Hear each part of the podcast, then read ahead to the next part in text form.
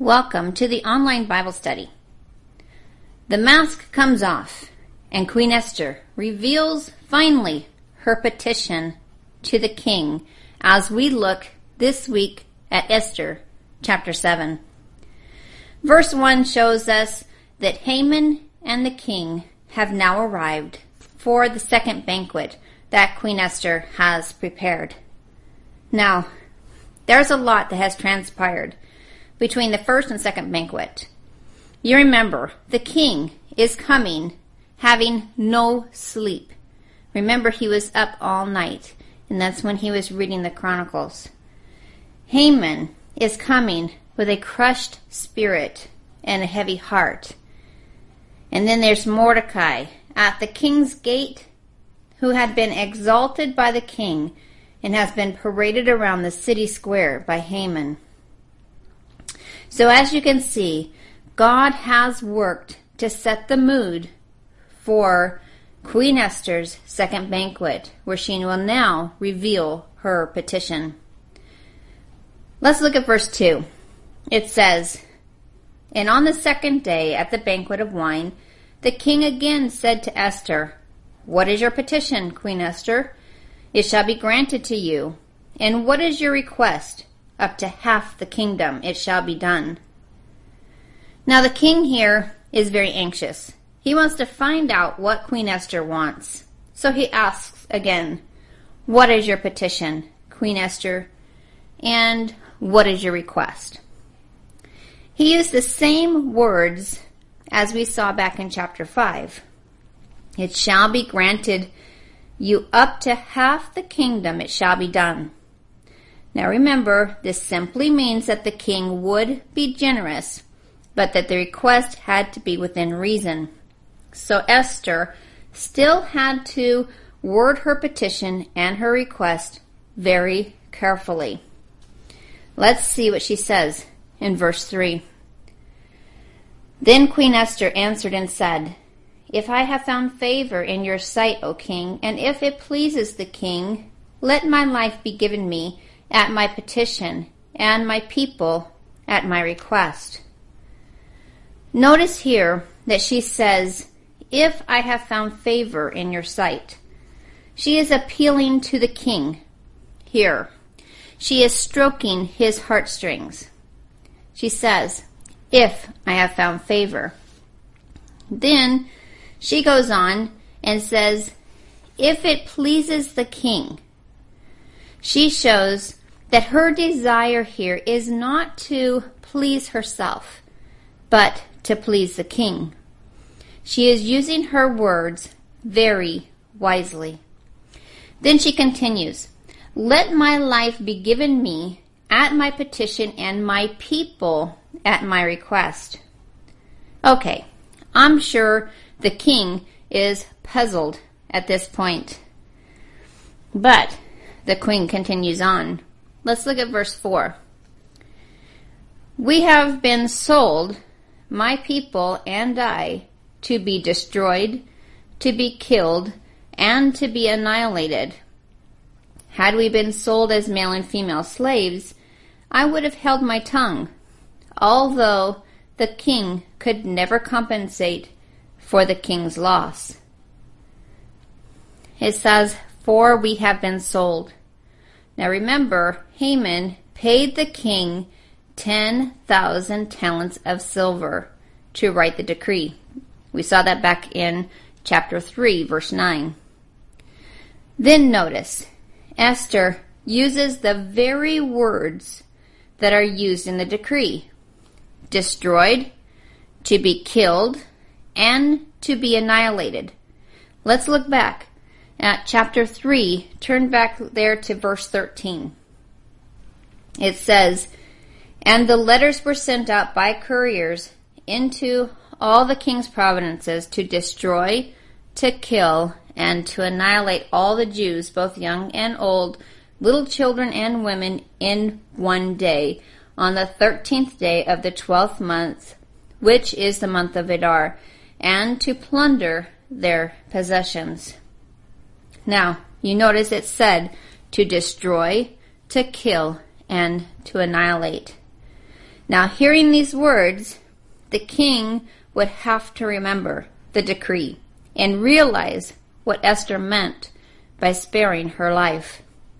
Notice that Esther does not mention the, new, the Jews by name, but she does identify herself with them by including herself to be killed, and by addressing the decree, it is known that it was for the Jews that were to be annihilated.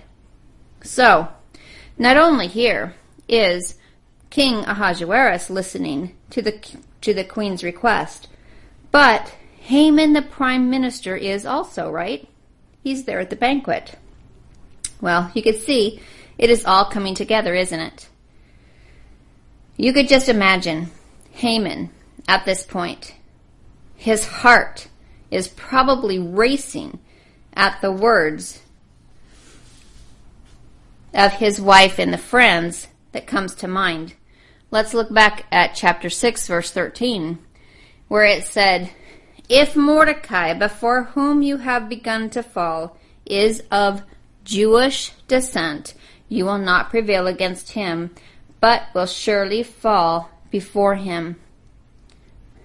Then, here we find out that Queen Esther is Jewish.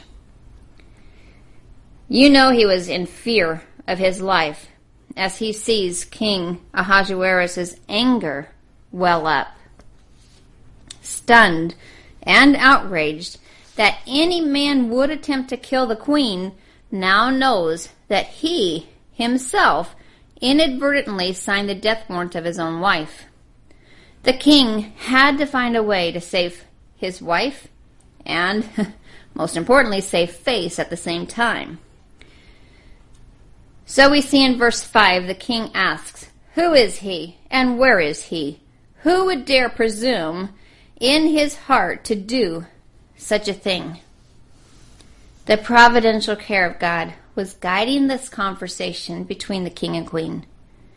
In a brief but pointed statement, Queen Esther exposed the evil man, as we see in verse 6. She says, And Esther said, the adversary and enemy is this wicked Haman. So Haman was terrified before the king and queen.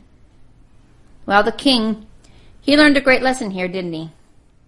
He learned that he gave way too much authority to Haman, a very wicked man. That he should have at least read the decree before putting it his seal on it.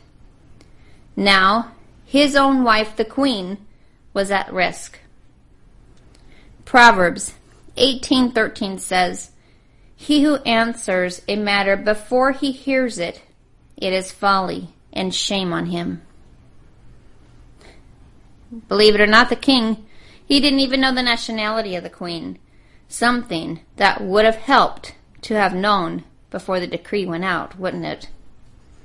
Well, Haman, hearing his name come out of the queen's mouth, as one who decreed to kill her, was now terrified, as we see in the latter part of verse 6. He was utterly helpless and hopeless before the king. So many times we try to hide our sin, don't we? As if nobody knows, so I'm not going to tell. Well, Haman probably never thought his evil, revengeful ways would come back to bring him and his family harm. But rest assured, just as Haman's evil was exposed, so all sin will be exposed before God. Ladies, if we just face up to our sin and just repent instead of trying to cover it up, we will feel the forgiveness of our Lord instead of his wrath. If we just give our enemies to the Lord and allow Him to deal with them rather than taking revenge, we will feel the love of our Lord rather than His wrath. If Esther and Mordecai, remember, they put their enemy, Haman, in the hands of the Lord. They fasted and they prayed, asking for the Lord's guidance, protection, and strength before going before the king to expose Haman's plan. Well, Scripture tells us that all acts of sin, wickedness, and evil will be exposed and brought out into the light. Let's look at Luke chapter 12, verse 2. It says, For there is nothing covered that will not be revealed, nor hidden that will not be known. Then look at Ecclesiastes 12, 14. It says, For God will bring every work into judgment, including every secret thing, whether good or evil. You cannot hide from God. Oh, we may try, but you can't do it. Job 34:21 says, "For his eyes are on the ways of man, but he sees all his steps." Notice it doesn't say he sees some of his steps. It says he sees all of his steps. Now, there are a lot of people like Haman, and I'm sure you have a person that comes to mind right away. But we need to be careful that we don't get caught up totally in the wickedness of Haman, but that we learn from him. Take this powerful warning from the Lord that we need to make sure that we don't take revenge either into our own hands, that we watch our own temperaments and make sure that we don't have hatred and jealousy in our own hearts.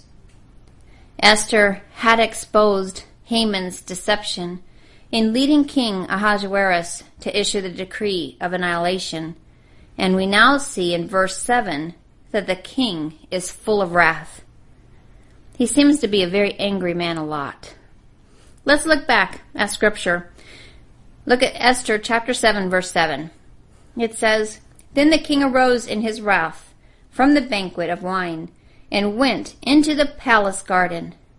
But Haman stood before Queen Esther, pleading for his life, for he saw that evil was determined against him by the king. The king here is so angry that he left the banquet and went out to the palace garden. Now, scripture does not tell us why he went out there, but you can just imagine this news that he just heard was definitely not what he had expected. He needed a little time to process all that had happened and all that was said. Now, Haman has been around the king long enough to know his moods, and he had every sign given here to fear for his life. Haman knew he lost favor with the king, and in his anger, he would not be able to rationalize the circumstances here. So he felt his only position, his only option, was to plead with Queen Esther for his life. Verse 8 shows that while he was pleading for his life, Haman had fallen across the couch where Esther was. Let's look at verse 8. It says, When the king returned from the palace garden to the palace of the banquet and wine, Haman had fallen across the couch where Esther was. Then the king said, Will he also assault the queen while I am in the house? As the words left the king's mouth, they covered Haman's face. What timing! The king walks back into the room and sees Haman laying across the couch. Look at his response. Angrily, he charged the prime minister with assaulting his wife. This sealed the fate of Haman even though he was just pleading with the queen. Now we know that he was just pleading, but in his anger, the king felt that he was assaulting the queen. It says then, as those words left the king's mouth, they covered Haman's face. The word they there shows th- that the king, Haman, and the queen were not alone in the room there were other people. There were guards, there were eunuchs, there were people serving the food. So it wasn't just them in the room. It was a custom to cover a criminal's face because they were no longer worthy to look at the king's face. So immediately, Haman's face was covered with a veil or a napkin so that he could not look at the king any longer. Proverbs 11:8 says the righteous is delivered from trouble and it comes to the wicked instead. Haman meant harm to the Jews, but God would not allow this annihilation to happen, would he? God said, I will bless those who bless you and I will curse those who curse you. Haman sinned against God and he didn't heed his warning. Matthew 7 2 says, For with what judgment you judge, you will be judged. And with the measure you use, it will be measured back to you. So we need to make sure how we judge others because that's going to come back on us.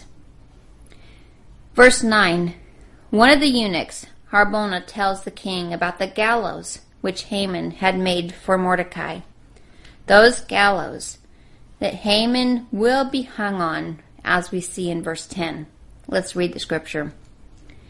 It says, Now Harbona, one of the eunuchs, said to the king, Look, the gallows, fifty cubits high, which Haman made for Mordecai, who spoke good of the king's behalf, is standing at the house of Haman. Then the king said, Hang him on it. So they hung Haman on the gallows that he had prepared for Mordecai. Then the king's wrath subsided. Haman's wife and friends had warned Haman, didn't they, prior to going to the banquet.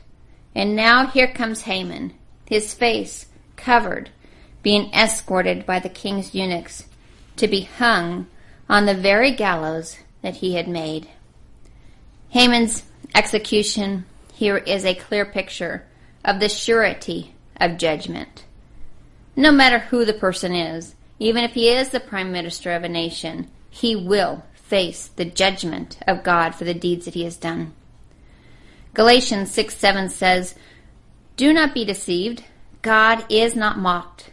For whatever a man sows, that he will also reap. Haman sowed anger against Mordecai, and he reaped anger for the king. Haman wanted to kill Mordecai and the Jews, and the king killed Haman. We do weep what we sow, don't we? But we have to remember that weeping and sowing are not just the bad things in life, but it also is the good that we do. Look further in Galatians at verse 8 it says, For he sows to his flesh with all the flesh he reaps corruption, but he who sows the Spirit will of the Spirit reap everlasting life. As we said last week, it took five years before Mordecai saw his reward, but he received it in God's timing, right? No good deed done for God will ever be forgotten. No loving word spoken in Jesus' name will ever be wasted. If we don't see the harvest in this life, we will definitely see it when we stand before the Lord. Even a cup of cold water given in the name of Christ will have its just reward. Haman received his punishment for going against God's people, the Jews. Every enemy that has ever tried to destroy Israel has been destroyed. Genesis 12:3 I will bless those who bless you, I will curse those who curse you, and you and all your family of the earth shall be blessed. God will always keep his promises. Whether it's Pharaoh in Egypt, Nebuchadnezzar in Babylon, Haman in Persia, Hitler in Germany, or Stalin in the Soviet Union, the enemy of the Jews is the enemy of the Almighty God, and they will not succeed. Haman is killed as he is hung on the gallows, but the Jews, they're still left with a major problem, aren't they? The king's edict to annihilate the Jews was still in effect. Just because Haman, the originator of the decree, was dead does not mean that the decree was nil and void. Persian law states that even the king could not change it. Well, we will learn the next time we meet how God works through King Ahasuerus, Esther, and Mordecai to address the, the decree. Until then, continually seek God's plan in your life as He directs your path. May God bless you. Bye bye.